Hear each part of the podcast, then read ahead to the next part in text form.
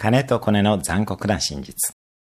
残酷な真実ですが、世の中は本当に金とコネが大切です。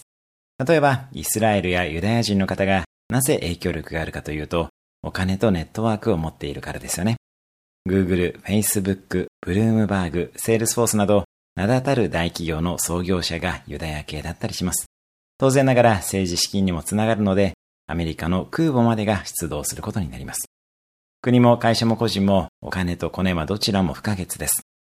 お金と人脈というのはどちらかだけではダメです。例えば、重い病気になった時に、その病気の最先端の病院に入院できるのも、お金とコネの両方がある人です。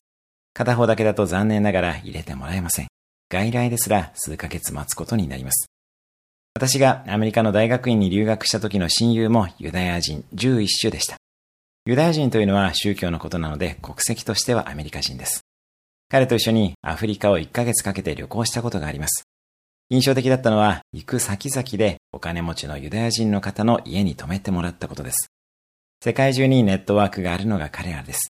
良い悪いではなく強いネットワークが確実にあります。国がない中で言語を守りながら知恵とネットワークだけで数千年生きてきた凄みがあります。先日、アメリカの UC サンディエゴの大学院で地政学を学んできました。その時にレクチャーをしてくれた元アメリカ海軍提督の教授も、経済力と同盟の大切さを何度も力説していました。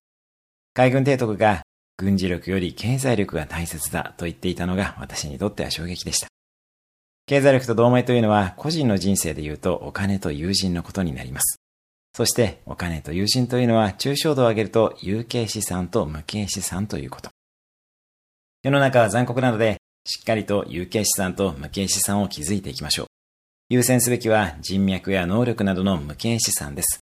それらが有形資産を生み出していきます。個人的には有形資産と無形資産を持った上で、それらを使い、パレスチナの中で罪のない人のような弱者を救える存在でありたいと思っています。まだまだ本当に微力ですが、会社の利益や自分の書籍印税の10%を創業以来国境なき医師団などへ寄付し続けています。それではまた、毎日1分で人生が変わる三宅博之でした。